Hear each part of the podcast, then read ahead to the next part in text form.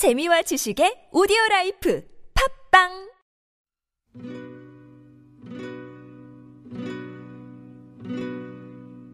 시공초월 세대의 공감 생활 속 알쏭달쏭한 건강 정보를 찾아보는 초미니 가족 드라마 한 번 더. 오케이. 어,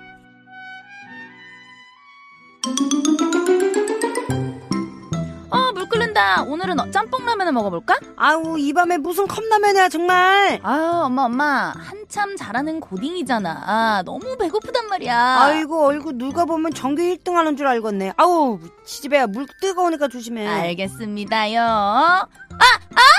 어, 못 살아 엄마가 조심하랬지 아우 있어 봐봐 아우 어딨어 얼음 갖다 줄게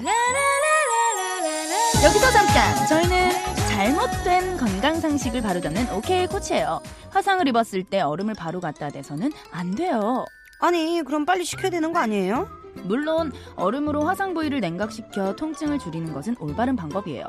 하지만 얼음을 직접 갖다 대는 것은 혈관을 수축시켜서 조직 손상을 심화시킬 수 있기 때문에 얼음물이나 얼음을 수건에 감싸서 찜질하는 것을 추천해요. 아 그럼 소주는요? 소주도 마찬가지예요. 알코올 대신 쉽게 구할 수 있는 소주를 사용하시는 분들도 있는데요. 화상 부위에 소주를 부을 경우 알코올 성분이 수분을 증발시켜 오히려 조직 손상이 심해질 수 있기 때문에 사용하지 않는 것이 좋다고요. 잘못된 민간요법은 2차 감염이나 합병증이 올 수 있으니 꼭 병원을 방문하세요. 그럼 오케이 코치는 이만 안녕!